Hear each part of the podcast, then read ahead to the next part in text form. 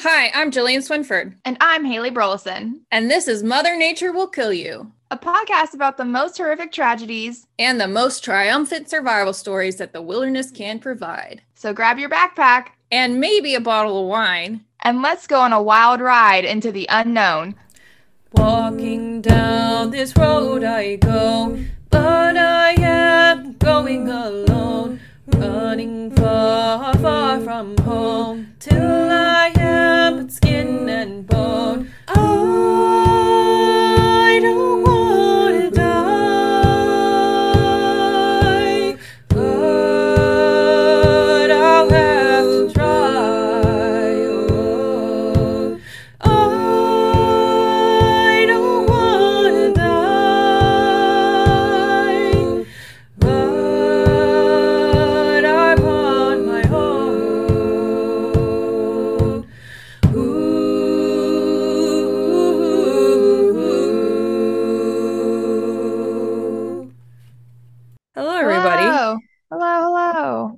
We're we're back and and maybe better than ever. No, that's not even Debatable. that's not even close to being true. Yeah, we were both just talking about how our brains are fried and we're physically exhausted. And today I forgot what day it was and what times all my meetings were. So Mhm. I just, oh, that was a fun, fun morning for me. So I forced myself to get out of bed to go unpack and do laundry and go to the grocery store. And the whole time I was like babbling like a drunk person, just like screaming bullshit into the void. And Marzi was just like, I'm confused. just slurring your words through the grocery store. Yeah. She's like, I'm confused, but I'm totally here for it. No, I just put on a podcast when I was in the grocery store because I'm like, if I interact with another human being, it's not. Yeah, I was gonna say like you're probably slurring or whatever, and then it's like you look in your cart and you have like beer and wine and just like, do you really, mm-hmm, mm-hmm. do you really need that much? Yeah. So I have pretty much been hitting the ground running since I got back from the holidays, and I've had two manuscripts that were are now under review, and I had to make edits to. I had oh, we caught our first glass eels, Woo! which is exciting, but then there's like a ton of extra work that we have to figure out. Like, okay, so what data we want to take? Like, how are we processing them? What are Yeah. we, you know, making sure that ramp is consistently running Have you figured that out? starting what Have you figured all that stuff out? kinda yeah of course it's our uh the one site we have at a water treatment plant that's where we're catching Oh, nice. So like the Yeah. warm water over there is what they like, or what? well so we think it's partially the warm water it, it's a very it's productive because Yeah.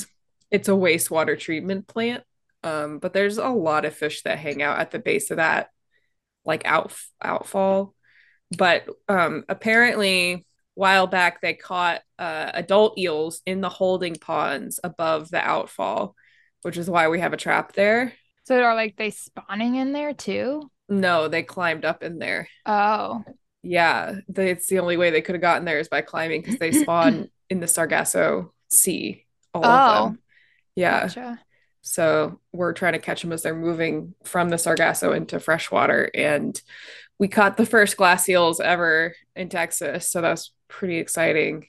But That is yeah. exciting. Good job. Yeah, so I've been doing that. I started trying to get together Alligator Gar acoustic telemetry project, looking at movement um, of alligator gar on the coast. And, you know, there's still a ton of work to do. Yeah.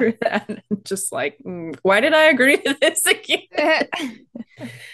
And then I just got back from a conference, which the conference was fine. I had a good time. I got to see people. We actually went to VIMS. Uh, so I saw Yeah. uh, Troy and Mary and all of them Nice. and Jack. So, and uh, we went there to go check out all the eel stuff. Um, so that was fun. But um, on the way back on my flight, this drunk woman decided to pick a fight with me Why? plane. So she's being very loud and obnoxious. And she was playing a game with this woman next to her who she didn't know, but was totally enabling her behavior. Oh, so she was that's just being like really fucking loud and obnoxious. Like you could hear her through your headphones, even if they were turned all the way up. And she was sitting behind me and she was like slapping the back of the seat when she like won or whatever. Oh God. So everyone was One making complaints, like Yeah. everyone around. She just decided that it was myself and the man sitting next to me that we were the ones like being awful to her and like making because we, you know, called her out on her her bullshit Yeah. because she saw us talking to the flight attendant because the flight attendant was like, "Hey, are you guys okay?" It's like, are you being bothered? Yes, I am. Thank you. Yeah. And so even so she just started saying the most awful shit about us. Turns out she was a service member. She's very drunk. And she was Like a just saying, military service member? yes, Oh wow. which I'm like, okay, you have a lot to sort out, obviously. Yeah. Um, and I'm not going to pretend like I know anything that you've gone through in that specific sphere, but she was just saying a lot of really awful stuff, like, um, you know, that we didn't value safety or protection for our loved ones, and like that we didn't deserve to be American or deserve freedom because we wanted her to stop acting like a child. Oh. So that's You don't value safety or protection because you're asking somebody to stop essentially Mhm. harassing you. Yeah, so she was harassing me specifically. She just decided to target me the whole way back. And at some point, I turned around and I was like, look, like my dad is a retired colonel, army, disabled. We was deployed to Iraq, and my brother is currently serving. And but like you being a service member does not give you the like excuse to act like a child and ruin literally everyone's flight Yeah, And- seriously. which was dumb of me because she was drunk. So I should have just let it alone. Yeah, you can't fix stupid, you know, like if they're I was if they're already uh, I was just sitting there for like 20 minutes while she's like verbally harassing me. I'm just seething because I'm like, you don't even know who I am. You don't know what I've been through. Like, I don't know that. what I did the flight attendants do about Yeah. all of this? Yeah. I had to make a statement. They took her off the plane. Um, like she had to be escorted off the plane. Yeah. And uh, I had to talk to the police and because it's a federal offense to Yeah, be aggressive Yeah. on an airplane. yeah so yeah so that was uh so i'm exhausted like mentally physically emotionally just drained Yeah. so the whole break You're done. for me how Yeah, was your break Um, it's yeah, there's also been a lot going on, but nothing quite to that extent. If you can see behind me, I have a new wall in the room with new I AC. see. yeah So that's that's the new development in the house. We have a Yay. All new ACs in here, so that's been good. Uh, in the course of the last month, we've had my parents here and then also my uncle here helping Mhm. around the house along with my loving boyfriend. Um, so yeah, one good chunk of house repairs is checked off the list. So Yeah. all new ACs, they're split system, so much quieter, so much more energy efficient. It's great. Mhm. Um, but yeah, now we're doing drywall in the house. So Yay. mom and dad are coming again at the end of February. So I'm not really getting a break from visitors, which like it's cool. I want people to visit. Like, you know, yeah it's one of those things like what is it? Like be careful what you ask for. Cause it's like I want people to visit me. But now I'm like, oh my God, I just like need a month to myself. like please for the love of god yeah, like literally all of January was like my parents. And then I had, I think, a week. And then my uncle came for a week, which was like great. He was super helpful. My uncle Mike, he's like super knowledgeable and he's like an Mhm. engineer by trade. And he's done, you know, uh, remodeling on his house.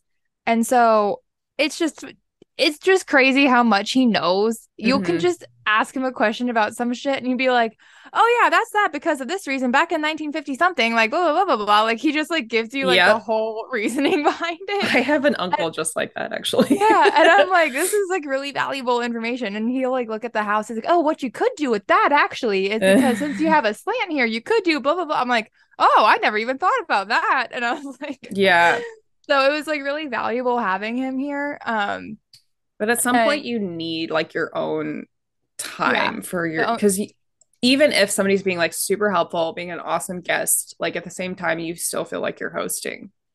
You know what I yeah. Yeah. Yeah. And like I also want to be around to help too. So then it's like the struggle of like balancing work with all of these projects and stuff. Yes. And then um like when people are gone and like no one's visiting, the house is still a wreck because it's mm-hmm. like the middle of a construction zone. So it still doesn't feel comfortable right. either. Right. Like the wall in the living room is like boarded like not boarded up because it's drywall, but like there's no like mud on it. It's not Yeah. taped, it's not painted over. It's just like gray drywall just drilled in there. And so when my dad told me that they were coming at the end of February and staying for like two weeks, I was like, well, I guess I have to paint this wall now because like Or you can be like, "Hey. If you want to stay at the house, you have to drywall and. I know. I yeah, I did tell him though over the phone. I was like, "Hey, if you do any sort of sanding inside the house, you have to turn all of the ACs off. Otherwise, they're going to suck all of that dust up and it's just going to ruin them." And I just got them and I want to be able to have AC for more than a month. I so, yeah, I just remembered the other thing. Speaking of having AC on, uh, so Marzi finally got sprayed by a skunk. oh no. Literally like midnight the night before I came home. So I was spending all day thinking about how we're gonna get the skunk smell off of our dog and out of our house, and then I have to deal with a belligerent woman on the plane. Thankfully, I don't think we don't think it was like a direct hit. It was really just her face, and I She think got, we've like, gotten most of it. There's still Yeah. like a little bit of skunk smell in the house, but like Corey spent like all day cleaning and like running the AC and then he put new filters Yeah. in. But I was just like, this is the last thing we need. Oh my god, yeah, for sure. That's the last thing. The other day, like the Home Depot like delivery of these doors that you can see in the room now, like Mhm. we have we're going to change out the doors inside the house too. Cuz like the doors inside the house are just like the shitty like wood, I don't even know how to describe them. But it's like they're so shitty that like if you had a command Uh, strip on the back and ripped it yeah. off, it Yeah. would peel the Yep. rest of the, the door off I know what you're talking and about. so yeah and so i was like i would like to change the doors out so now we have solid core Mhm. doors that look nice and homey the way but you have to do it is the thing. yeah it's like so they, you still yeah you still need to kind of like cut them up a bit so you can like put the brackets in and they're a little too tall because i don't know whether that's i mean obviously that's like one of the, the heights that you can order from home depot but like for some reason it's like a half inch too tall for these door like this fitting so yeah. I don't know what the construction of this house was like back in the 80s, but apparently door sizes have changed. So Yeah. it's just like that's just another thing that needs to get done, which that'll look nicer when you know all that's done in the house. But it's just project after project I after feel project. that. But the doors, the doors were delivered the other day when I was driving all up and down the Keys. It was like Tuesday. I drove all the way up to Key Largo and then like hit some dive shops for some marketing stuff on the way back down. And I was just gonna go back home, and it was like around three o'clock when one of my coworkers texted me. It was like, "Oh, like one of the crabs is like uh laying its eggs or hatching its eggs or whatever." So I was like, "Okay, cool. Like I'll come over and like get content for social media." So I went down to Summerland, which is past my house for anybody that needs to know that, and I was there for like probably about an hour, and then I finally got home, and there's just like a pallet of doors right in the front of the house, which is like I was expecting that, but it's Mhm. just like you know when you get home after a long day, you're like, I, the last thing I want to do is move all of these doors out of the way so I Exactly. can park in my spot. Like- Yeah. yeah you're just like i don't yeah i don't the whole thing with like chronic illness and you might have heard this too there's like this saying where you, you only have so many spoons in a day and like each task takes away a spoon don't ask me why the fuck they chose spoons because it sounds really dumb whenever i try like to you're explain this feeding to yourself, anybody. I guess. I don't. i don't know yeah you're just scooping a little piece of yourself Yeah. away but like yeah that's kind of how i try to describe like my energy levels of like okay i have this many spoons today and i have this many tasks that need to get done so One of them's got to go. yeah and today and yesterday i was running on zero spoons and i had way too many tasks and it just it got weird i got weird yeah. i got real right slap happy so it's it's been when you texted me yesterday, I was like, thank God. Cause like I was like, just me too. I let's just move it one more day. just like I can't. But I wanted to do this uh because first of all, we said we were gonna do it. So we yeah, we should did. do it. Probably But also because this story is like so excellent for Valentine's Day in all of the worst and best ways. is it a but- scorned lover? Yes, many scorned lovers. Ooh. Um, yeah, so today it's definitely gonna be there's some scamming. I wouldn't I wouldn't say like full on scamming in the way that we think of it in the modern sense, but like scamming, scorned lovers, polyamory. There's just it is it's gonna be a real treat. What's your thoughts on polyamory? I mean, if that's good for you, do it. I don't understand it personally because I'm such a like I can only deal with just like one person in my relationship. Like Yeah. I couldn't even imagine the jealousy and stuff. But like obviously, you know, we're LGBTQ friendly and you know, on the show and personally, I don't understand it, but it's not for me and that's okay. You know what I Yeah. mean? No, I'm right there with you. Yeah. And like my cousin at one point, like a couple years ago, she was like talking to me about how she wants to try polyamory and like full supportive of it. But I was also just when she was explaining it to me, I was like, that just sounds like a lot of work. I, Like, I was like, I I can't even keep track of one. Like, how are you gonna I'm like, I was like, I good for you, but also like that just sounds like a lot of work.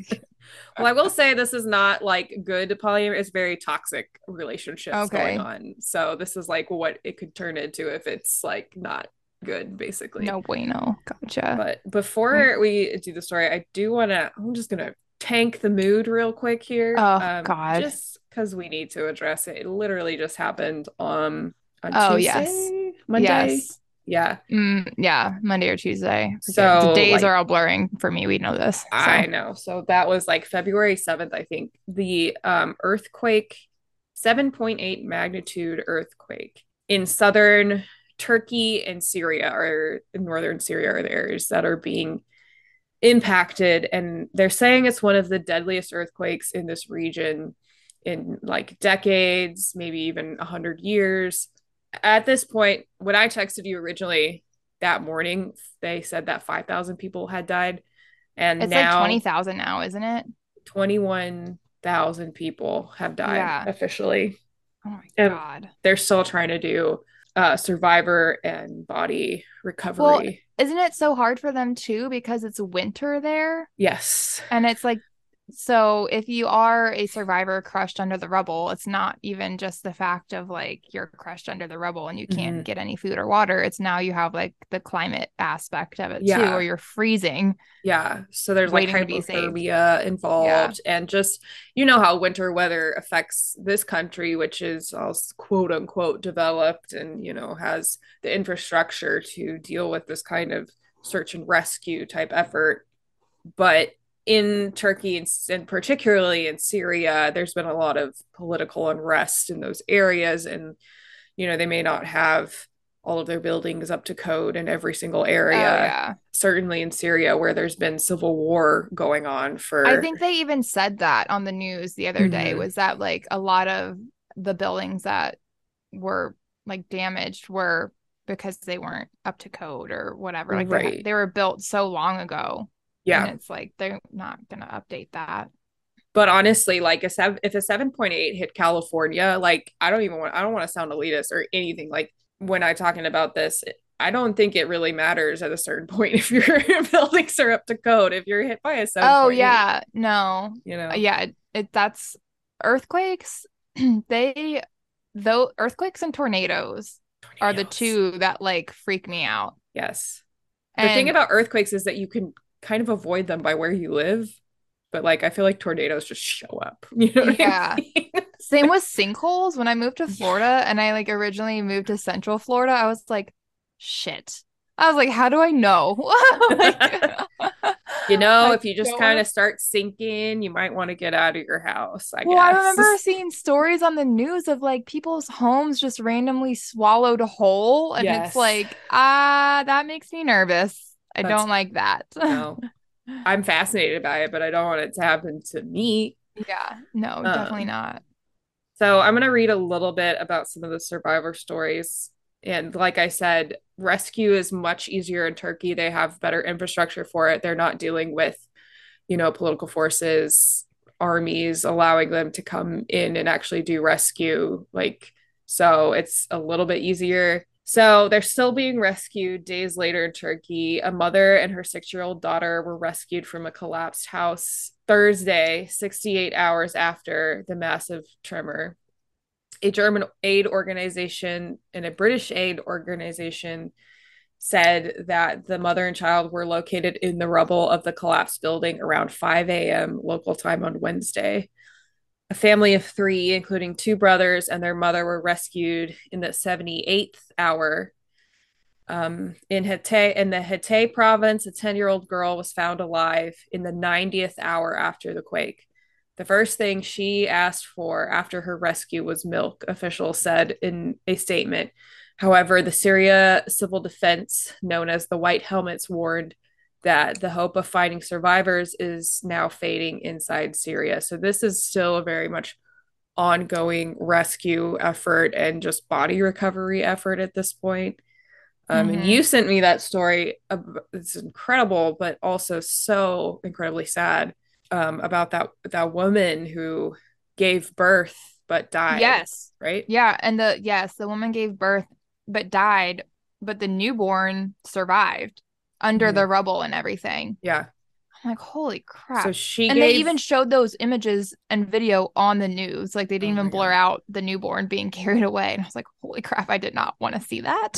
so she gave birth by herself underneath rubble and then died because I yeah, I'm confused of like when the birth was happening, was mm-hmm. whether or not that was like underneath the rubble or if that was like she had just given birth and then the earthquake happened. Yeah like I don't I'm a little confused on the timing of that.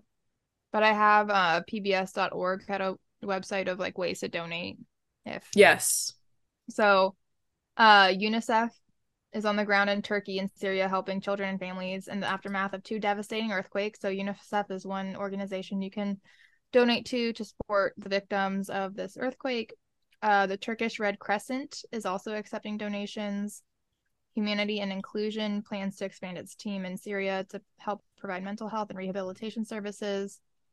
Uh, Mercy Corps is working to aid those affected in northwest Syria, and that looks to be about all the ones that are listed here. And I know yes. that the U.S. has um, two rescue teams going over. Mm-hmm. Is what I've seen at least so far. Yeah, it's it's very much a multi-country effort. There's a lot of different countries sending over teams because I mean this is as bad it's number seven on the global ranking of the deadliest earthquake since uh 20, 2002. It's number oh, seven God. right now. But obviously those numbers are It'll climb once they know how many more people die. Yeah. Yeah. And the top one being Haiti. Uh, that earthquake oh was God, yeah. so devastating. And they had like no infrastructure in that country to handle. So that doesn't surprise me. But I wouldn't be surprised if this earthquake doesn't like surpass some of these other ones in the next couple of days. Yeah, and that um, earthquake in Haiti, I was watching the Good Morning America the other day actually, and there was a segment on there of this kid who I'm probably remembering this wrong, but there was a kid on there. I want to say he got TikTok famous because he knits really fast or something like that. That sounds about right and it was something like creative. Like he was on TikTok, he was like posting these videos of him being creative. And I think it was through knitting or crocheting mm-hmm. or something. Mm-hmm. But he's adopted and he's adopted from Haiti. And he was talking about like how he's really thankful that his parents adopted him because of like the, the earthquake that happened there. There's they still have not rebuilt because mm-hmm. there's just no no money and they're just a poor country it's just really hard for them so yeah and and, and that's that, that's that's a huge reason why uh, number two is Indonesia, which I think is the one is associated with that tsunami. Oh yeah, God. Yeah. I still was, remember that tsunami like that was yesterday. I remember as one of the first times, other than 9 11, that I saw people die on live te- television. Yeah. Which... And I remember going on YouTube and searching for like the videos of what it looked like and everything too. Yeah. I want to cover that one someday not ready yet. We're gonna do a fun story today, so to get ease back into it. I love a good story about a scorned lover. Yeah, so I didn't I usually write like a, nice, beautiful intro paragraph, but um, I planned on doing that on my flight, and then you know got Plans harassed the changed. entire time.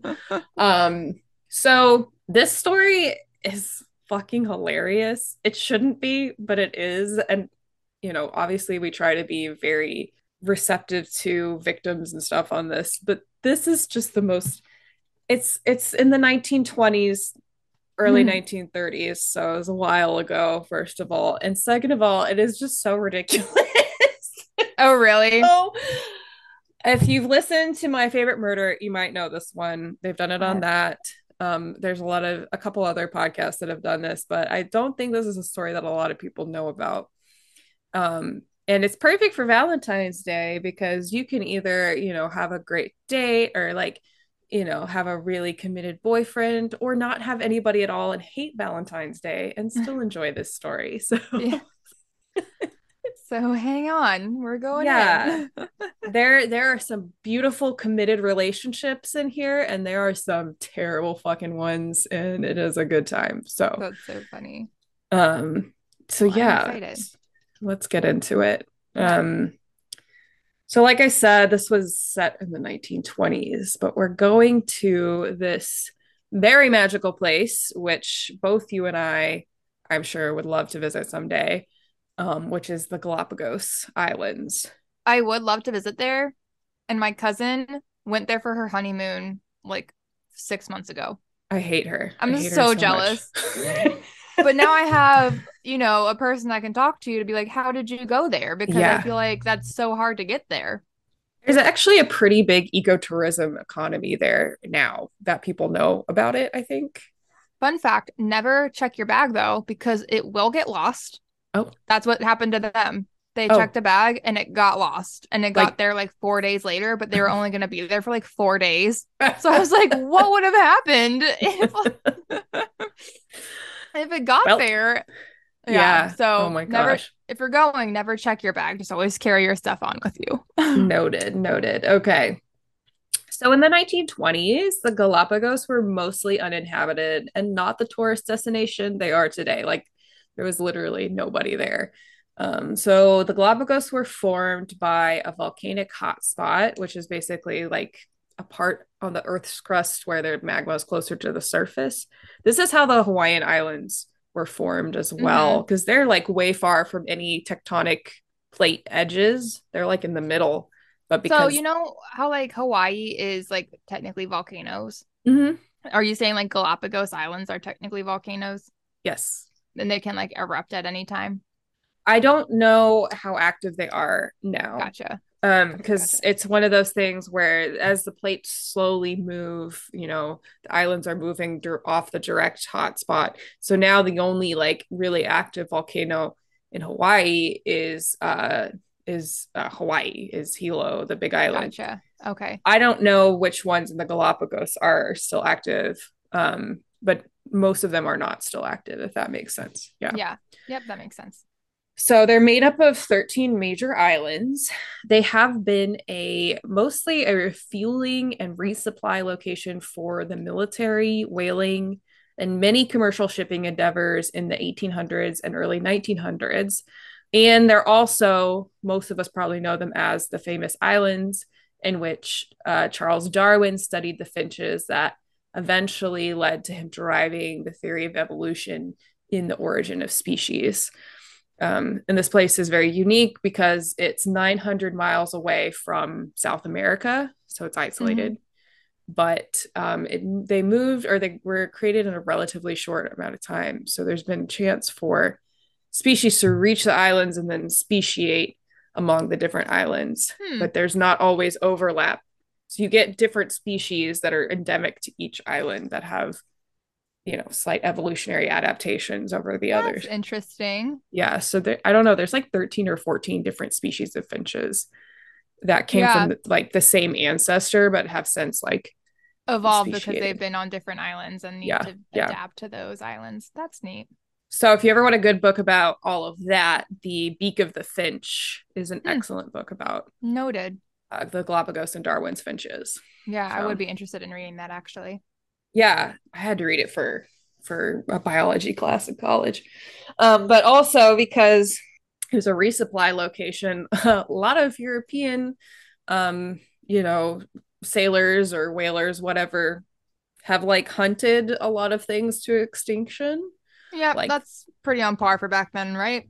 Yeah, so the there's a couple of tortoise species that went extinct, like the giant tortoise. hmm Um, not all of them still have their tortoises because I guess they were really tasty, um, and e- obviously easy to catch. So, Well, it's like sea turtles down here. mhm, I think it was mhm. like up until the 60s, people were still eating sea turtle here yeah, or something like that. I don't know. it was something absurd. Yeah. I mean, I I I get it, but also like, uh, it just kills me. Um, there's Doesn't also it make you wonder, like, what we're eating now that could possibly be like the equivalent to that in a hundred years? Mhm. Yep, absolutely. Yeah, and they also introduced a lot of non-native species like cows and donkeys and boars and chickens, and so they've kind of Yeah. goats uh, have kind of started overrunning some of these islands. So there's some interesting ecological things going on that are not entirely good. They are home to a variety of marine mammals, fish, seabirds, and unique and endemic species of bird, insect, plants, and reptiles found nowhere else in the world, including the marine iguana and the giant tortoise. My cousin Yeah. saw a marine iguana and the tortoises. Yes. I'm Ugh, so jealous. It looked I would really love to see the marine iguanas. They're so ugly, but I'm like, you are so like evolutionarily Yeah. interesting. I'm so They're cool.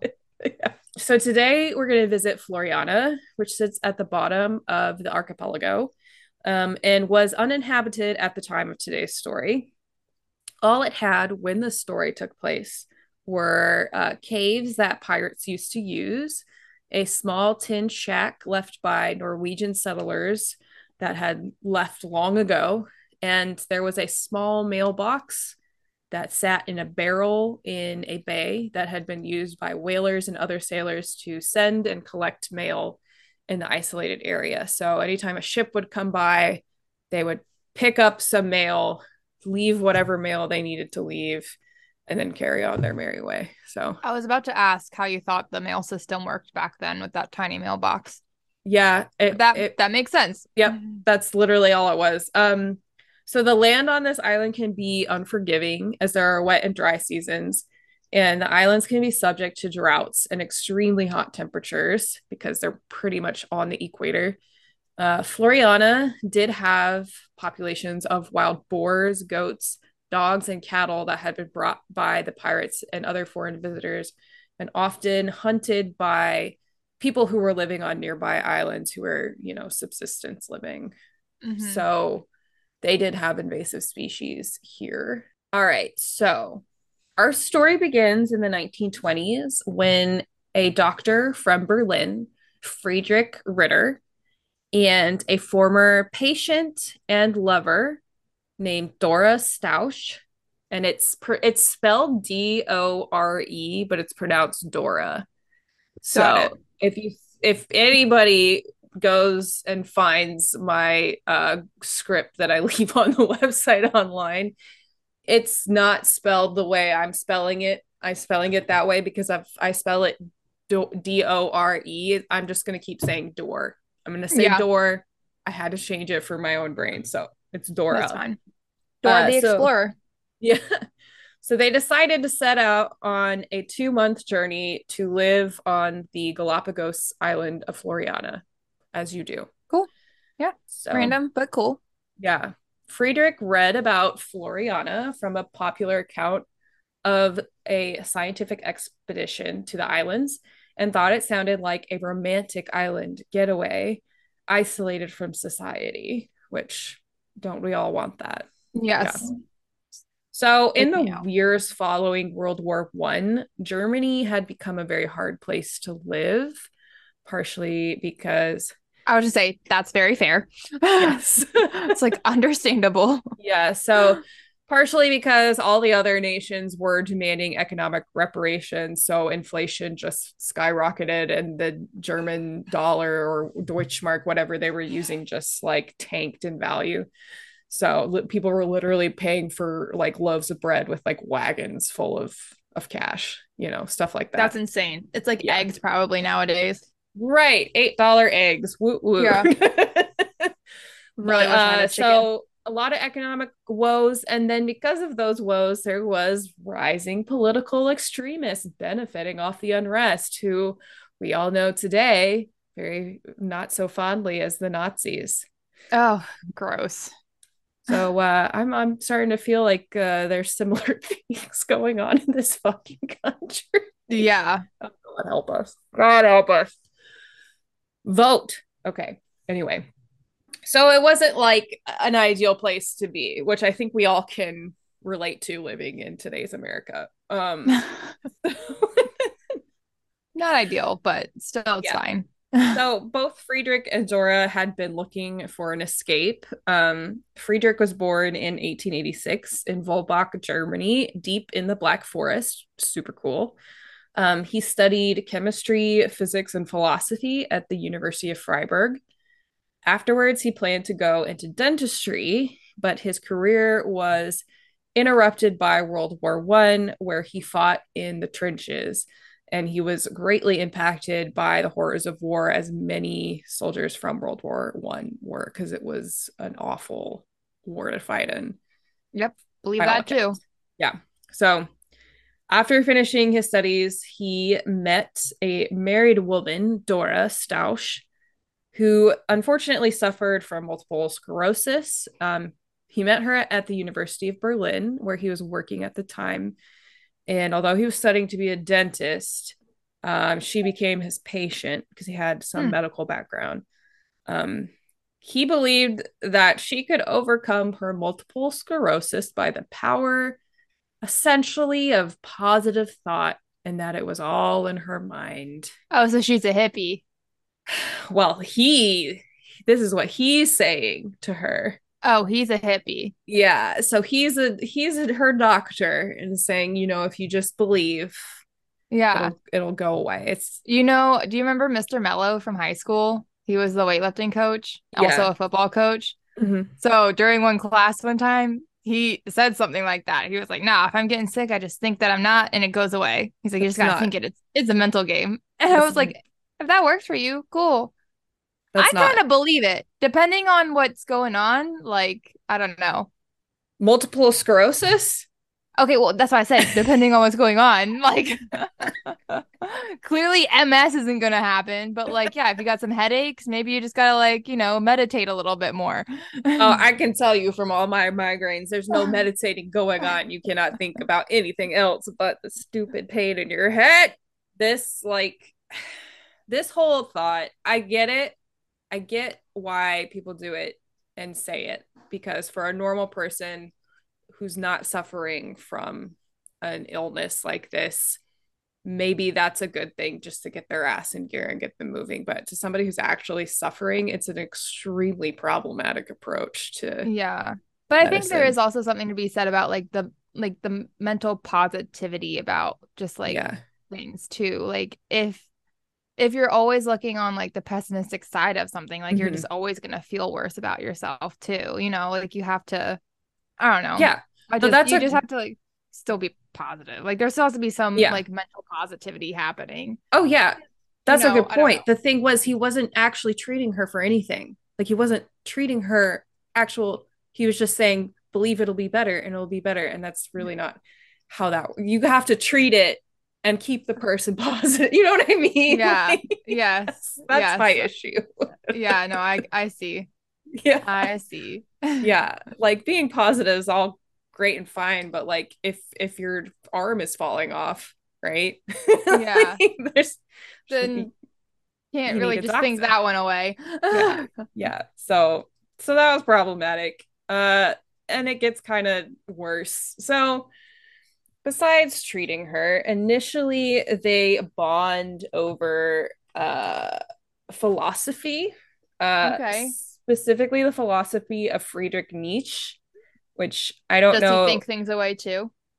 uh he he's the guy who's essentially like life is meaningless Oh, I took a philosophy class in college, and it was like it was a little mind-boggling to think that outside of the box because it was like I remember one of the the in class activities was like, and I forget who the philosopher was honestly, but it was like, is this mouse really here because it's actually here, or is it just Yeah. here because I think it's supposed to be here? Right. Because it's like this is the office setup.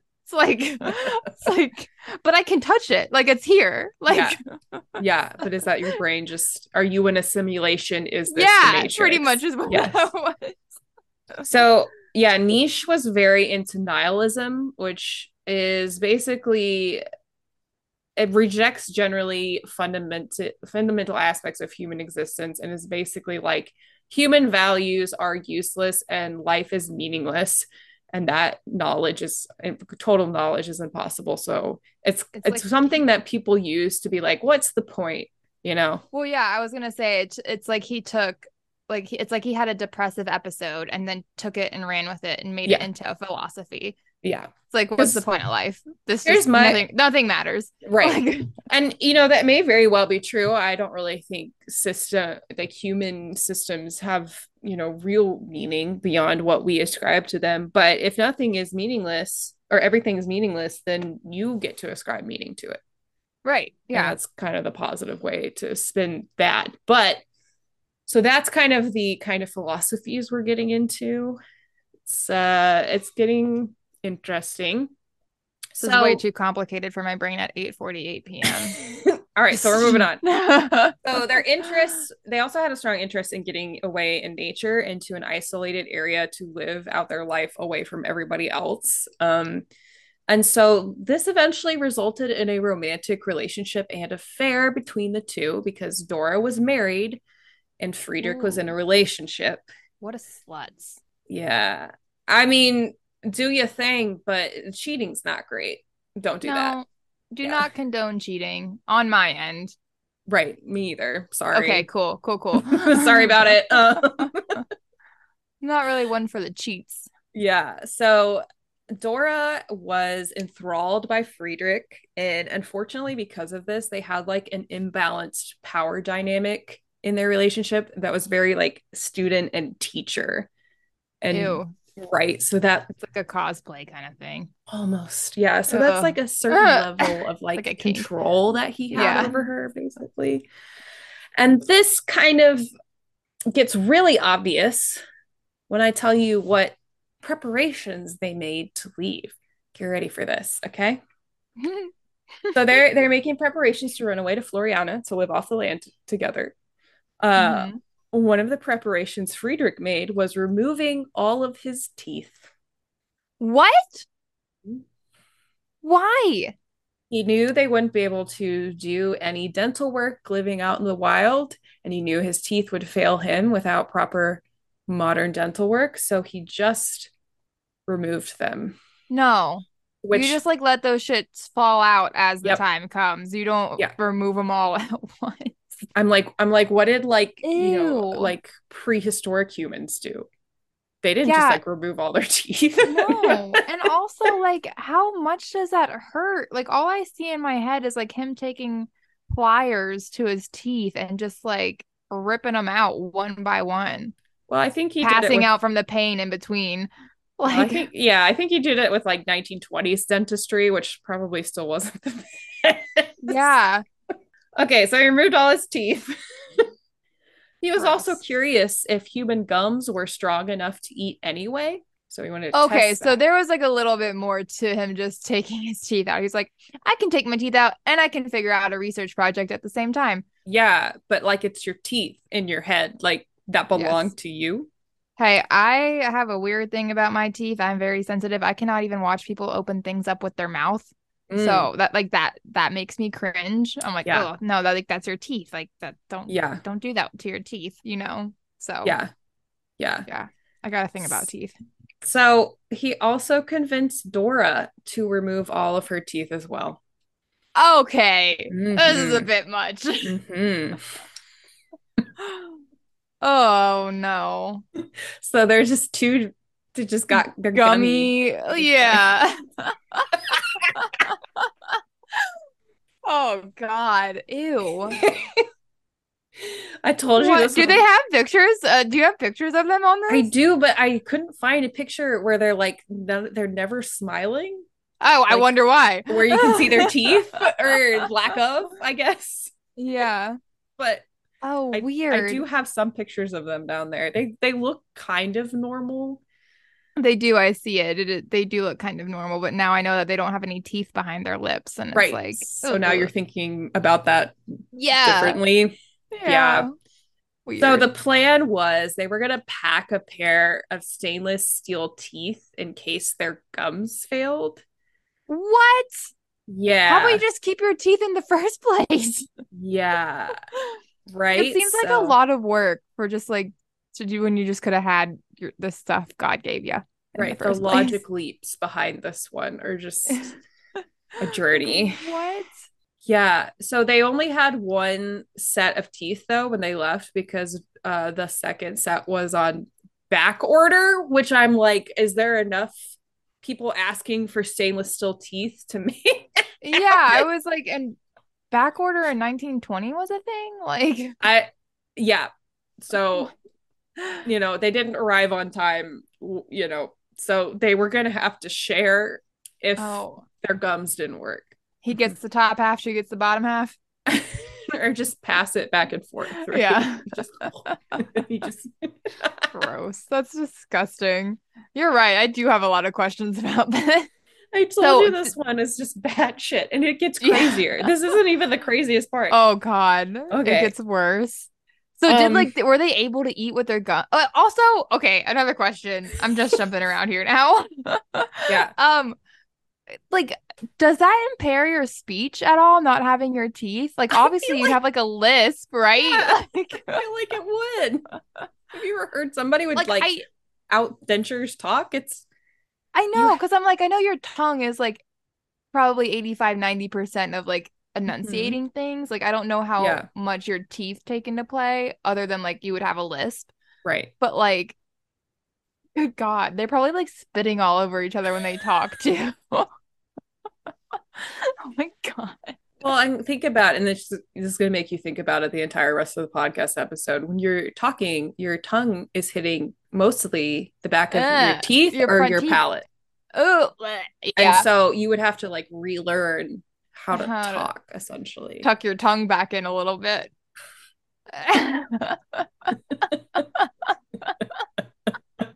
this is gross. All right. So we're moving on from the teeth. They'll come back, but um Yeah.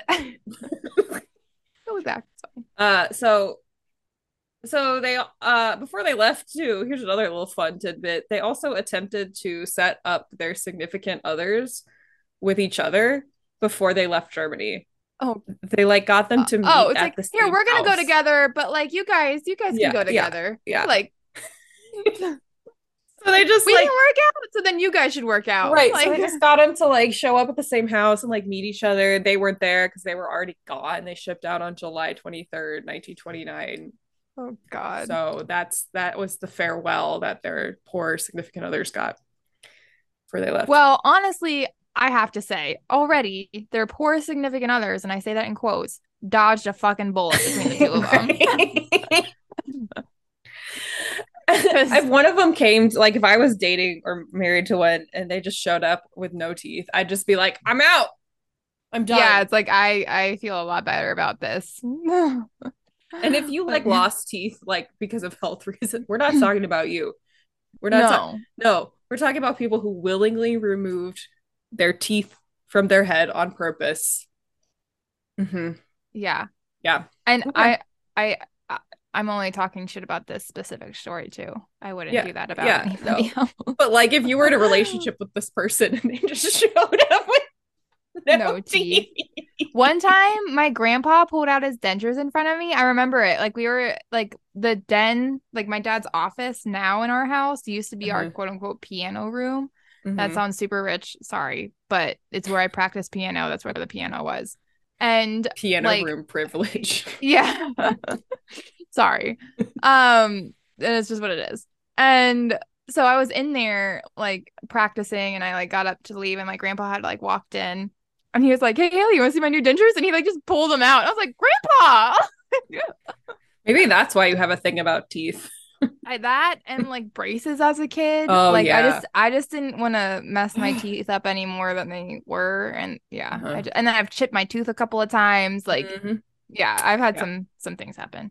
I gotcha. Um, We're gonna move from the teeth to to the Galapagos and survival. wow, what a jump! So, uh, when Friedrich and Dora arrived on Floreana, the reality of their new chosen island life became very clear.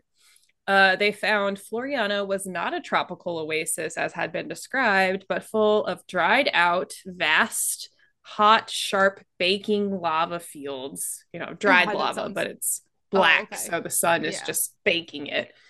Right. What they think this was like a tropical sandy Bahamian beach or something? Maybe I don't know. Uh, so the rest was was covered with thick vegetation that was also just baking in the sun, very jungly, right? So they spent their first nights in the pirate caves, which apparently did have like a rock carved out, like raised sleeping areas that the pirates had carved out like long ago. Okay. Uh, but yeah, not a luxurious housing situation by any means. Well, I wonder what she thought she was gonna get though. I- like she- you know, Yep. Yeah. uh I mean they knew they were gonna have to build their house. So I Okay. think initially they were like, okay, this isn't perfect, but we're gonna we're gonna make an attempt, right? gotcha. So they also spent their first days searching for a freshwater spring, which they were told there would only be one, but it turned out there were multiple, which was good. That's good. Um, so once they found the spring, they decided to make this location their home, as it was a water source. It was overlooking the bay and sat kind of in a small crater, so they would be kind of protected by the elements, or at least the wind. Um, and so Is it on the west side of the island? Sorry, I didn't mean to cut you off. Is it on the you west know, I don't have a, a good map of this, um, and it's hard to find one. Um, but I I know they weren't over Post Office Bay. That's the only thing I know for sure. Oh, okay. I'm just trying to get my bearing on this picture. I know I was I was looking for like a map of where everything was, and I could not find one. So apologize for that. So the next couple of months involved hard work setting up their new home, but Dora began having some misgivings about their new situation. She And pulled so- her teeth out, moves to a remote island. Yeah. She has to sleep on the ground. Yep. Gets her water from a freshwater. What it was it? What'd you say? Spring. There's a Spring. spring. Yeah, a spring. And now she's like, hmm, maybe this wasn't the best idea. Right. Well, like that's And- her limit. That's her Yeah. limit to reach like the maybe this wasn't the best idea. which is like so far beyond mine. I know, it's way past mine. Uh, so the big issue was Friedrich, actually. So it's always the guy. It's always, always the the man. Hard labor had begun to drag Dora down as she fought against bouts of MS, right? Because she has MS. I already forgot she had that. Yeah. it's very And true. like, yeah. if you come to the island, you'll be fixed with, you know, natural life and positive vibes. Shit like that. Just a Rastafarian. but he's not because he's like a nihilist too. It's really weird. And Friedrich was like really strict and abusive when it came to getting to make her work because he didn't believe Oh. like that her illness was like legitimate. He thought it was all in her I hate people like that. right? And it's like, mm, no, like illnesses are real. Yep, exactly. Yep. Especially like the invisible ones. God. Yep. Like the whole shit Yep. that I had to deal with last year, it was super frustrating. Yeah. It's like you you and like I'm sure you too. It's like you feel like shit, but like on the outside you look fine. hmm And so when like you try to explain it to people and they just kind of like brush you off. It's like, oh, Right. everybody's stomach hurts. Oh, everybody feels dizzy sometimes. Oh, Mm-mm. Oh, everybody just gets tired. It's like this is a whole new level. Like I think I'm a pretty tough cookie. If I'm complaining about something, like Right. like I am unwell. Right. So that's what was going on here. But eventually they were able to eat from a flourishing garden um, because they had brought seeds and stuff with them. So, among Friedrich's plans and philosophy was eating vegetarian exclusively, despite all of the plentiful wild game that was just wandering around the island with no predators. Uh, I was gonna say So- like source of protein. Was that just Yeah. from like his vegetarian? Like He there thought like beans it or was- something? the healthiest way to live. Oh. Yeah. Which Which like being vegetarian is not bad. So as long as you make sure you get your protein in, right? right. And like But- you can do that through like vegetables and like other plants and stuff. But you need to kind of um fill in those protein gaps, you know, somehow. Yeah. And I don't really know what vegetables they were growing exactly. But I do know that they were not growing any kind of grain because that was against his philosophy as well, because he thought like flowering grain type of plants were poisonous to people or like not great for people. Yeah. I was gonna say, is he gluten free too? Was he like the original gluten free diet? the OG. Uh, so they're he was like really strict about their diets. They literally only ate fruits, vegetables, and eggs because they did have chickens. So And I guess that's like, where they got. ha- the sorry, yeah. Yeah. Also though, like she has MS, like she definitely needs a different diet than Mm-hmm. him. Like that's a, another point to consider. No, no, but, it's the- all at in least her they head. had eggs. Yeah, Oh yeah, sorry, it's all in her head. She she just thinks she has MS. yeah. So they did, however, have to start sharing the same pair of steel teeth in order to eat because their gums weren't cutting it. Oh God, You know, that's disgusting. And there had to be another. like at what point that. does she like throw a fork at him and is like, I should have never taken my teeth out for you. Like Oh yeah, so that's that's lovely. She did have much to Friedrich's dislike. Uh, she was so lonely that she made one of the local wild donkeys her pet, and she named him Burrow, and they had a very sweet relationship. that is pretty cute. And Friedrich hated him Of course he did. because he was like, "She's caring more for this donkey than me. How dare she?" Yeah. Right. Ugh. Did Yeah. he kill the donkey? Um. Uh. Yeah. Well, um, Is this, we'll- is we'll this where the it. We'll talk scorned lover part comes in? We'll talk about it. All right, all right, all right. So enough about these two. Uh,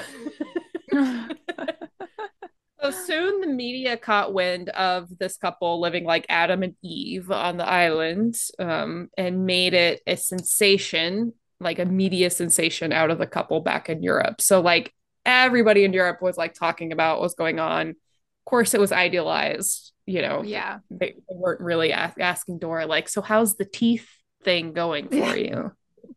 How's the living with MS thing on a remote island going for you? Yeah, yeah. Uh, so soon they began receiving visitors from pleasure cruises who wanted to see the couple for themselves. And Dora would get excited when the visitors would come and give them gifts, which of course Friedrich thought were frivolities. Um, she was like, please, another human for the love of God. Like just yes, just some other interaction would be great. It wasn't long before their fame in Europe inspired permanent visitors, however. So, in Mm. August of 1932, another German family, the Wittmers, found the couple's story inspiring and decided to live off the land of Floreana themselves. They consisted of Heinz Wittmer, a for or a vet from World War One, who was also trying to escape the horrors of his experience. Uh, he had a pregnant wife, Margaret, and a 12 year old son who had poor health. Hmm. So this is the state of them as they arrive. Um, Mhm. They thought moving to Floreana would help their son and help Heinz's, you know, c- mental PTSD issues as well that they didn't really So- have a word for. Do they think this island is like the all healing island? I mean, I apparently I, the media is not helping either. You know, I'm sure they're like, yes, Definitely not. magical. You know, It just sounds like it's the um the fountain of youth kind of Mm. thing. You know? Mhm, mhm, mhm. yeah.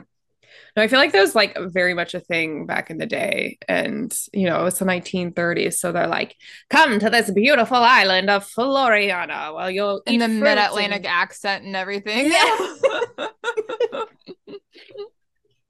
Exactly, you get it. yeah. Yeah. So the Wittmers and Friedrich's personalities clashed, however, because the Wittmers were very down to earth and very practical, and Friedrich was a dick. And I was gonna say, I feel like he's not gonna get along with anybody. right, like he sucks. Yeah. Yeah. So Margaret was a very put together housewife, and Heinz was very humble and reserved. Heinz had hoped that Friedrich would use his medical knowledge to help his pregnant wife give birth, right? Because she's pregnant when they arrive. Yeah. Uh, but Friedrich resented this assumption and didn't make any claims to the Wittmers that he would help her. What a dick.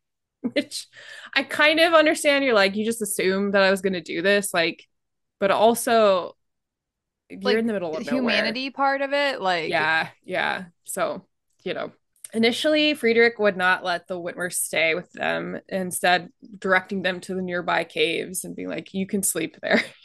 Mhm. Uh, but it was only a matter of time before the Wittmers were hunting the island's plentiful game because they didn't care, uh, building a very sturdy log cabin all in the span of a month, which was a much shorter period of time than Friedrich and Dora had spent building their dwelling. So they were up and running very quickly, which I'm sure pissed Friedrich off. I was about to say. Yeah. I'm sure that pissed him off too. Yeah. Uh, the neighbors pretty much avoided each other, even though they lived about an hour's walk away from each other on the island. Hmm. But that all was about to change.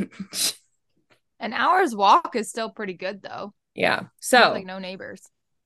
this is because six weeks later, Mhm. Eloise Wehrborn de Wagner Bosquet and her escorts arrived on the island. Oh yeah. You're giving She me a look. yeah, go look at her. She's she's something. Uh she claimed herself a baroness, uh, claiming to have a rich and illustrious life back in Europe. She uh strutted around the island wearing riding breeches, a pistol in her belt, and a riding whip in her hand, claiming the place hers, which in the 1930s was very like clutch your pearls kind of yeah. clothing to wear as a woman. Um, so you know, she she was she was actually I have a, a mixed feelings about her because she's kind of terrible, but I'm also like she's kind of fucking cool. at the same Yeah. I just scrolled down to look at some pictures of her. yeah. So she brought with her two male companions and lovers. She had two, Mhm. uh, Robert or Robert, I think Philippson, and Mhm. Rudolph Lorenz. Uh, so it's a very this is a very different uh, dynamic than the two prior, you know, groups coming on the island. You know, you're telling me this story right now, and Mhm. looking at her pictures, I think I've seen a documentary about this. You probably have. I think I have because I'm like, she looks so familiar. And then, Uh-huh. like, so keep going Okay, because I, th- I think I may have seen a documentary about this, but I'm gonna need to like look that up later. A little refresher. Okay. Yeah. So she visited Friedrich and Dora's camp, much to their dismay, riding in on top of a donkey with her lovers in tow. And then she later visited the Wittmers. It was then that she described their purpose on the island. Her goal was to establish and build a luxury hotel experience on the island. Hmm. And she essentially declared herself the Empress of Floreana.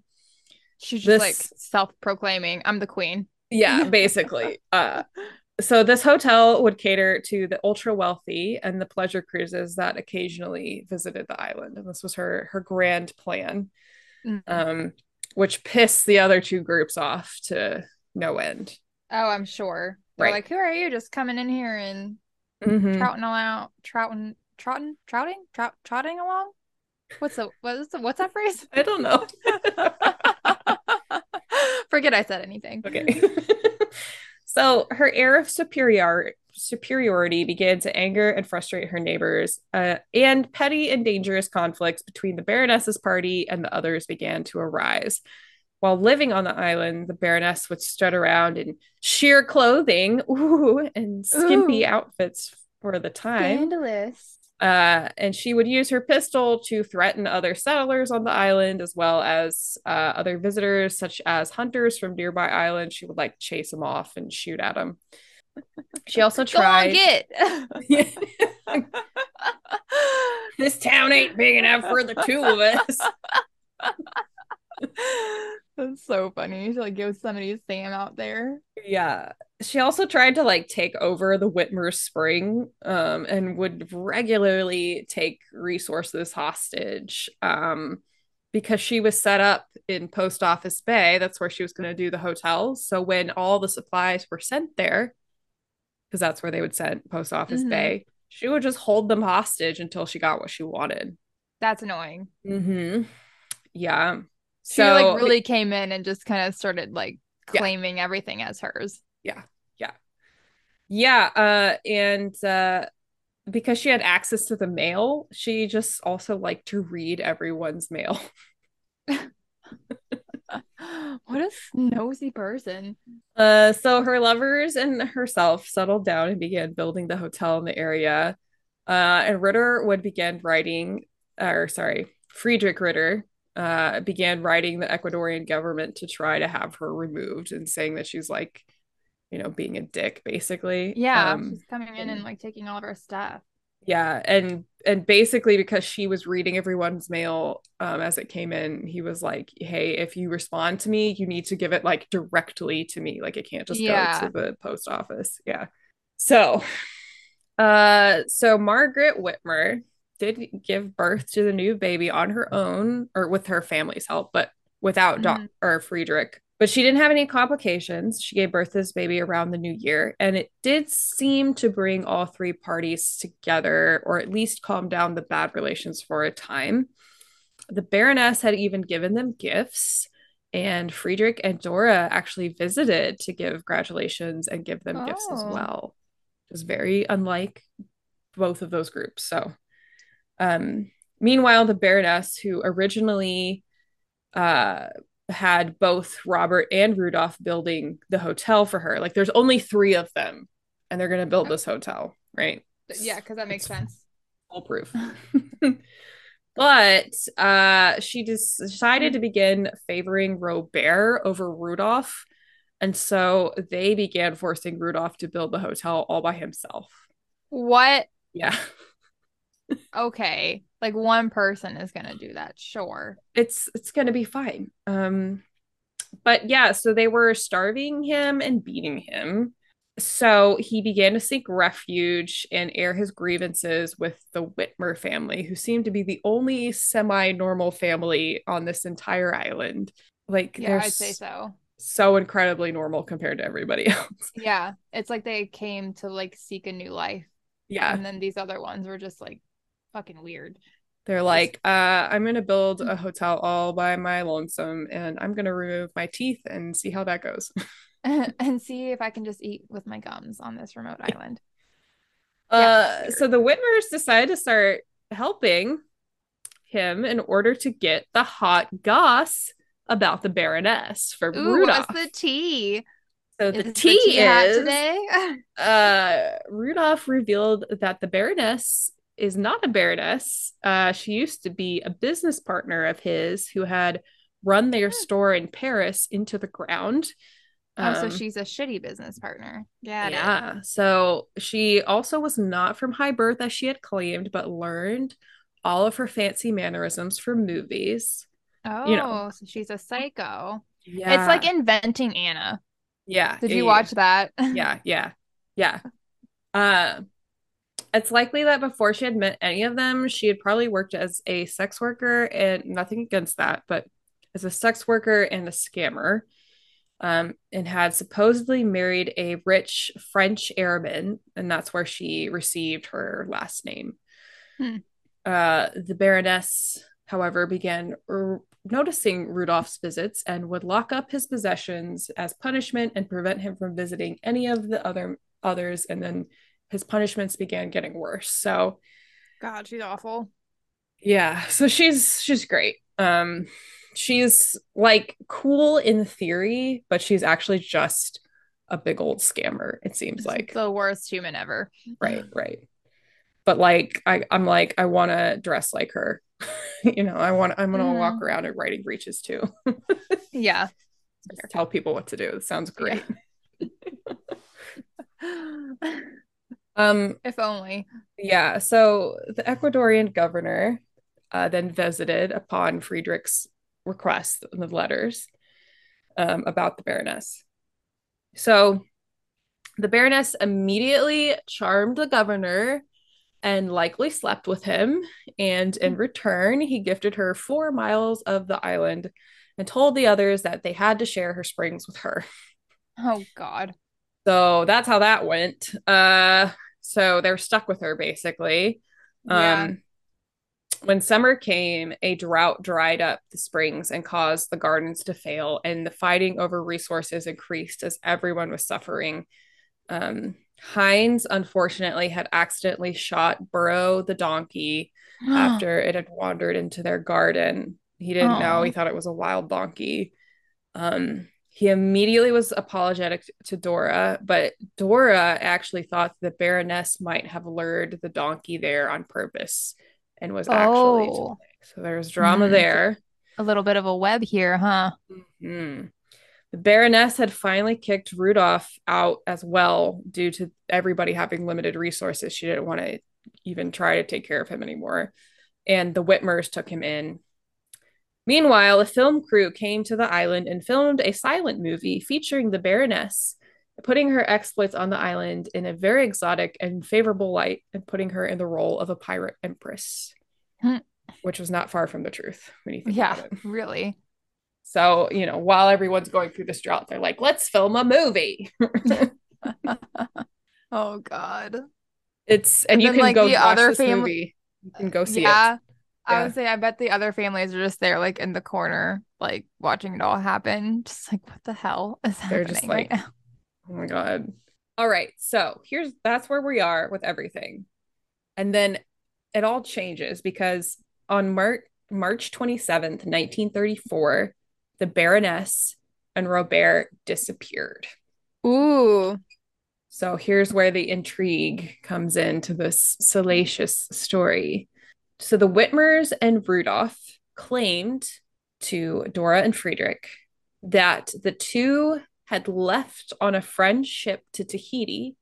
They got invited to go to Tahiti by their friends, so they were like, "Let's go." Uh, and they asked the family and Rudolph to watch their belongings until they returned. How are they getting invited to Fiji when they don't have any friends on the island? Well, they have friends from other places. But like, Right, did they just get swept up in the middle of the night? Like you would see a ship come in, right? To pick them up. I mean, there were pleasure cruises that came by and visited them, so it Oh, wouldn't okay. be that, you know, crazy for, you know, one of her noble friends, you know, because she's apparently a baroness, right? Apparently. Right. To come and like be like, hey, you know, we were just bopping around in the area. You want to come to a Tahiti? You want to come to yeah. Yeah. Tahiti? I almost said Fiji. I So you mean, to yeah, the same same idea, Same, right? same.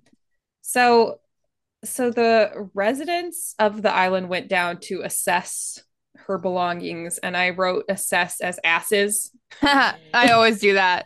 I like have to double check myself when I'm posting stuff on social media for work. I'm like, yeah. acid, assess. It's like I gotta find ways to not use that word. All right, so they went down to assess the belongings. Heinz, And by Whit- assess, do you mean steal? yeah. So Heinz Wittmer and Rudolph began divvying up the supplies without explanation. Rudolph saying that he planned to sell some of those possessions to be able to get off the island because he was tired of this bullshit. Uh, so like Dora and Friedrich are just standing there, like, okay, all right, well, we might as well get ours, right? Mm-hmm. But Dora did report in her diary that the Baroness's most prized possessions had been left at her house, and no ship had caught her or Friedrich's attention on the horizon anytime that week. That's what Uh, I was gonna say. I was like, did they really go on a ship? Because I feel like you would have seen it. Right, right. So the Baroness had left behind some very personal possessions, including her family photos and a copy of the picture of Dorian Gray that Hmm. she would carry around everywhere and claimed was a lucky charm, which is like something you would take with you, I feel like. Right. I Yeah. think so too. Especially back then when like traveling was such a longer time Right, than it is now. right. It's not Yeah. like, oh, I just I'm gonna go over here for a day and I forgot this picture. Like Mm-hmm. that's Exactly. So the two were never heard from again. and life quieted down. Uh, Dora and Friedrich both had their suspicions of the Wittmers and Rudolph Lorenz, but they were obviously happy that the Baroness had disappeared, so they didn't really Yeah. do anything about it, right? Like it's a little weird, but also we're fine with it. but also she sucked. So, hmm um, but the woes of the Floreana residents were not over, and death was still on the horizon. Um, so Rudolph became eager to go back to Germany and convinced a visiting writer to take him to the island of San Cristobal. He convinced a fisherman to take him to Chatham Island despite rough weather um, because he was just so urgent to just get out of there. But the two men disappeared. Uh, months later, the mummified remains of Rudolf Lorenz and the fisherman were discovered by tuna fishermen on a nearby island, but the boat was nowhere to be found. So, Oof. so they shipwrecked and Yeah. yeah, and suffered probably before they ultimately met their ends. Yeah, that Yeah. sucks. Tried to get out of there, did not work. Um, so months later, Friedrich became sick with spoiled chicken that he had eaten, which He doesn't eat meat. right. He's probably like, this is exactly why I don't eat meat. Yeah. So Dora asked the Wittmers for help with Friedrich, being very concerned about it. And the Wittmers came to their house and found him looking extremely ill, like close to death. He Hmm. had a swollen tongue and was unable to move and struggling to breathe. From chicken? Yeah. That doesn't sound very right. So Dora claimed that Friedrich had opened a can of pork meat to feed their chickens, which apparently was spoiled, and all of the chickens died. Hmm. Okay. Friedrich did not want to waste the chicken meat, and despite his strict vegetarian diet, told Dora that if they boil- boiled the chickens, the meat would be fine for them to eat. Hmm. That is what Dora said. He really couldn't corroborate this because he's, you know, dying actively. Yeah. I feel like that's more of a poison thing than like a Mhm. food poisoning thing. Mhm, mhm. So later that night, he scribbled his dying words onto a sheet of paper. And his dying words were, I curse you with my dying breath, which I think was directed at Dora. Yeah, like fuck you. Uh, so the Wittmers may have found this strange considering the circumstances. However, they knew Friedrich had treated Dora so poorly, so this was not really out of character for him. Uh, so Friedrich was buried on Floreana with the help of the Wittmers around six years after Dora and Friedrich's arrival in 1935.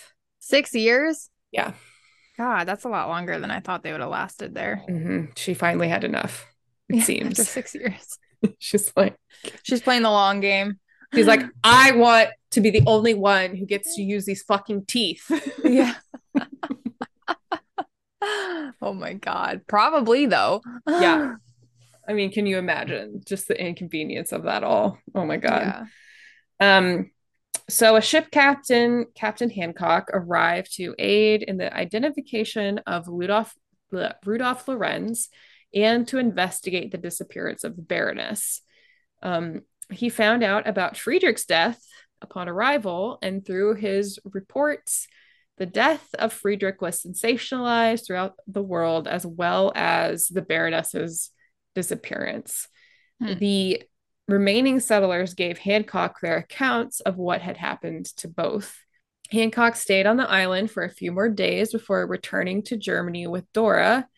Um, Dora claimed that she had eaten as much of the rotten bird as Friedrich, but she did not go for help with the Wittmers until Friedrich was too far gone, and she, for whatever reason, did not get sick. Um, Did there were the rumors. chicken? I'm sorry, what? Did she eat the chicken? That's what she claims. Huh. Yeah. Probably lying. So there were rumors swirling about Dora killing Friedrich because he had treated her so badly. Um, and she was questioned by the Ecuadorian government, but she was never charged with anything. However, likely due to her descriptions of Friedrich's abuse towards her. And she arrived back in Germany and wrote her own account of what happened on Floreana, which Huh. there are actually multiple conflicting reports from her book and from what she I'm actually reported. sure. Right. Yes, I am sure. Um, so she passed away in Berlin in 1942. The Wittmer family stayed on Floreana for many years afterwards, and they even opened a hotel that remains open to this day. Cool. I Um, wonder if that's where my cousin stayed. I have no idea. Depends on what island she visited. I can't Um, imagine there's that many hotels on all the islands, right? I, I, I don't don't know. I don't know. I've never been to the Galapagos, so I know. me either. Uh, the Wittmers, along with the now dead Rudolph Lorenz, were accused of murdering the Baroness, but were never charged because no body, you know, Baroness was never found, didn't Yeah. have strong evidence. So they just got to live out their lives, basically. Wow. Uh, they lived the rest of their days on the island, with Heinz passing away in 1953 and the eldest son drowning in 1951. Oh, that stinks. Yeah. Margaret lived on the island until her death in 2005. Oh my God. She kicked ass. How old was she? 100 I don't something? know. Because she was born in like the 1800s, she had to be over 100. Yeah. Yeah. So Wow. maybe it was, I, it was, might have been magic if, if he didn't kill everybody. if Yeah. he didn't get killed. Seriously. Um, so their descendants continue to run the small hotel to this day. You can go visit. Uh, the Galapagos Islands now belong to the Galapagos National Park and the Galapagos Marine Reserve, but the islands are home to about uh, 30,000 permanent residents, uh, mostly there to support the massive ecotourism operation in the region, as well as fishing, um, like commercial fishing. So while this has been a place for unique and endemic biodiversity to flourish, the flora and fauna in this region are under threat from both the effects of the invasive species and climate change in this area. But these islands still hold many secrets. Yeah, that's a good one. hmm I did not realize that the Galapagos had that many residents on their islands. Yeah, I didn't either. It there's like t- little towns, it seems like. But I don't And- think all of the islands are populated. You know what I mean? Yeah, and I was when you said 30,000, I was like, that's sounds like a number I heard for like how many people live in the Florida Keys, but I was probably wrong, so I was fact Uh-huh. checking it. And it's more like, I guess, on Wikipedia as of 2010, which is very outdated. Mhm. It was uh 73,000. So, but yeah. but still 30,000 for the Galapagos? Like, geez. Mm-hmm. Yeah. Um, so real quick before we uh keep moving. Gotta cite your Um, sources. yeah, I got my sources, an article called The Galapagos Affair from the happy thehappygringo.com. Um, an article from culturetrip.com, specifically South America and Ecuador, uh, the mysterious murder that rocked the Galapagos Islands. Um, I did watch that documentary, The Galapagos Affair, Satan Came to Eden, which has actual footage from the movie, the silent film that Mhm. uh, that was made about the Baroness. Um, and then I used both actually three different podcasts there's really not a lot of detailed information out there. I did not have time to read a book. Uh, I did watch the documentary, but I did listen to three podcasts about the topic as well. Obviously, my favorite murder was one of them, um, but also Dark Histories podcast and National Park After Dark. So just to get those really like weird, interesting details that aren't like immediately available. I do like National Park After Dark. Yes, that's a good one. That's a good one. yeah so um so yeah that's that's that's the story i hope you all enjoyed it and i hope you value if you have a partner you value them so much more because they Yeah. didn't ask you to take your teeth out Yeah, thank God. So Yeah. I like my teeth. Good I feel like story. the only stable relationship was like the wittmers out of I was- yes. They're like a Yeah. unit, a family unit. yeah like- for sure And it's a little ironic that the Baroness came in wanting to build a hotel, and then like they're the ones that end up with the hotel. Mhm. A little sneaky when it comes to Mhm. people dying too. It's like you kill someone off, steal their idea, and now you're the major success. Hmm. right well their hotel the, i mean it looks i would stay at it but it doesn't look like a luxurious kind of you know what Yeah. i mean I would say it too, but it's definitely like like It's- it would be more like you have an exaggerated home Mhm. than like a hotel. it's modest It's, It's not like yeah, it's not like a the Hilton. no, not at It's all. it's like a it's like if you had a a ranch home on stilts and had like what four rooms at the top and four rooms at the bottom. There's probably Mhm. like four on the backside too. Yeah. I mean, I'd do it because like it'd be so crazy cool to wake up in a place like that, you know? Yeah, But, I would do it too. yeah. It would be really cool. Yeah. So anyway, Good stuff. so do you have a conservation corner for us today? I do. Um, they're not very endangered. I just picked them because it's gonna be fun. Okay. So, uh, the blue-footed booby I knew it. is. I was like, she's gonna pick a bird. I literally just typed in like endangered animals on the Galapagos, and it was it came up with like blue-footed booby, and then when I scrolled down, it's like least concern. I'm like, okay, I searched for endangered, but That's fine. IU, IUCN Red List says they're least concern, but I'm taking all of this off of nationalgeographic.com. So that's, Okay. that's my source right there. So yeah, the blue-footed booby, the scientific name is Sula nabuxi, nabuxi, N-E-B-O-U-X-I-I. Mhm. Did the best I can with that one. Um, it is a bird, obviously. They are carnivores. As a group, they are called a flock. Their average lifespan in the wild is 17 years old. That's pretty They good. are, yeah, that is pretty good, right? They are about 32 to 34 inches, and their wingspan is nearly five feet, and they weigh 3.25 pounds. And their size, relative to a six foot man, is pretty much to your mid shin. Okay. So they're like a big seabird, but they're not like a huge seabird. No, I would say probably like a little smaller than a pelican, it looks like maybe.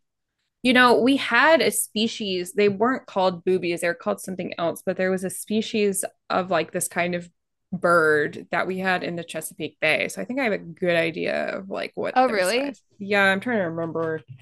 No, oh yeah, it was a northern gannet. Oh, okay. Um, I used to see them when we were out trawling on the Chesapeake Bay. So they look like blue-footed boobies with if they had yellow heads and their feet weren't blue. they look like a blue footed booby if like they were just yellow and they didn't have blue feet. Well, like they look physically like they have the same body shape and they still have a dumb kind of like Muppet face. You know what I mean? Ah, I see. Yes. Yeah. I just Yes. Them. Anyway, sorry, continue. No, that's okay. It's just funny. Like they kind of look like them.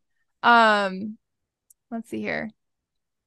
So, if you guys don't know what a blue-footed booby is, they're named after their blue feet, uh, which are bright blue, like a bright light blue. During mating rituals, the male birds will show off their feet to prospective mates with a high stepping strut. The bluer the feet, the more attractive the mate. Obviously. I mean, honestly, if I was a blue-footed booby, I'm like, you got some, you got some blue feet. I like that. I like them blue suede shoes. yeah, right. So their population ranges off the western coast of Central and South America. The Galapagos Okay. Islands population includes about half of all breeding pairs of blue-footed boobies. Fun Okay. fact. Uh, their behavior, like other boobies, bluefoots nest on land at night, and when day breaks, they take into the air to search for seafood, sometimes fishing in cooperative groups. They may fly far out to sea while keeping a keen eye, keen eye out for schools of small fish, such as anchovies. When their prey is in sight, these seabirds utilize the physical adaptations that make them exceptional divers. They fold their long wings back around their streamlined bodies and plunge into the water from as high as 80 feet. Wow, that's high. yeah. Blue footed boobies can also dive from a sitting position on the water surface. They also use their web feet to cover their young and keep them warm. When a typical brood of one to three chicks hatches, both parents feed and care for them.